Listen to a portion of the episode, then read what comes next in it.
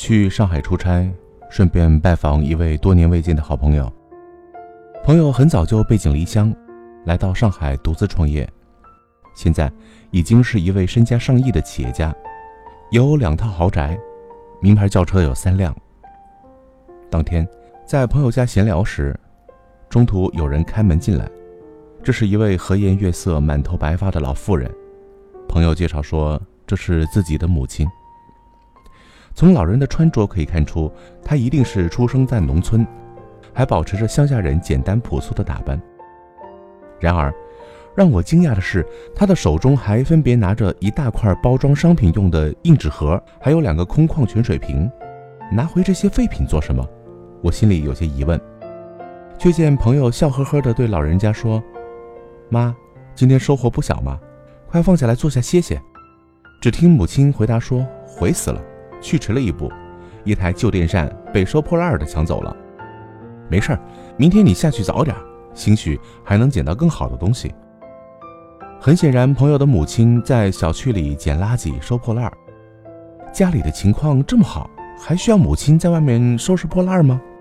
把母亲送回房间之后，猜到我的不解，朋友笑着对我解释说：“这主要也就是为了让她开心一些。”朋友说自己出生在农村，小时候家里比较苦，是无比勤俭的母亲把他培养成人的。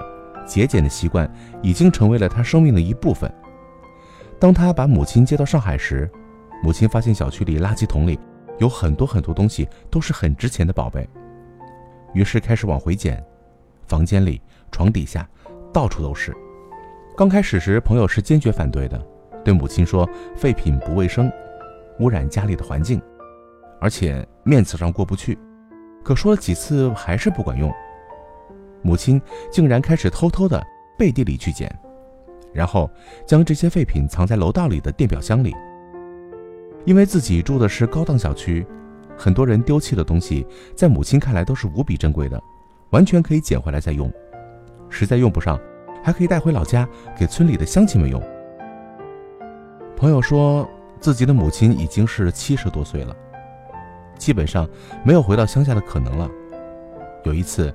他又因为这个事情狠狠地批评了母亲，没想到，母亲一下子就哭了，并嚷嚷着要立刻回老家去，中午还赌气不吃饭。这件事情发生了以后，朋友感到非常的愧疚。之后，他醒悟过来了，自己不是一直说要把母亲接到身边，好好的待她吗？孝顺孝顺，不就是以顺为孝吗？如果自己都不顺着，那么孝。还从什么地方开始说起呢？从此以后，朋友改变了态度，不再干涉母亲。为了能让母亲高兴，有时候他回来时，倘若看到垃圾桶里还有没被人收走的废品，他会主动告诉母亲。母亲一听，就会乐呵呵的赶紧下去，生怕去迟了一步被人抢走了。朋友还和我说了一件事情。他说，前不久自己回家时，正好发现母亲跟小区里一个专业收废品的人在争吵，于是他赶紧下了车，拉开母亲。那个收废品的一看到朋友，立刻生气地说：“这老人家是你母亲吧？你可要好好的说说她，她经常跟我抢废品，我每个月可都要给小区来上缴废品收集费的。你家这么有钱，怎么还让她跟我抢啊？再这样我可不客气了。”母亲则在一旁争辩地说：“这些废品又不是你家的，谁先看到就是谁的。”他连忙道歉，支走了母亲，然后悄悄地塞了一些钱给对方，让他多担待一些，而且不要将此事说出去。没想到，一周之后，母亲高兴地对他说：“多亏上次跟那个收废品的争辩了一下，现在他再也不敢说我这个老太婆抢他的废品了。”最后，朋友还说出了自己对母亲妥协的理解。其实，在一些无关紧要的分歧上，和亲人之间最好不要争辩，即便真理完全在你这边，因为一旦为此争辩下去，结果往往是你赢了真理，却输掉了真情。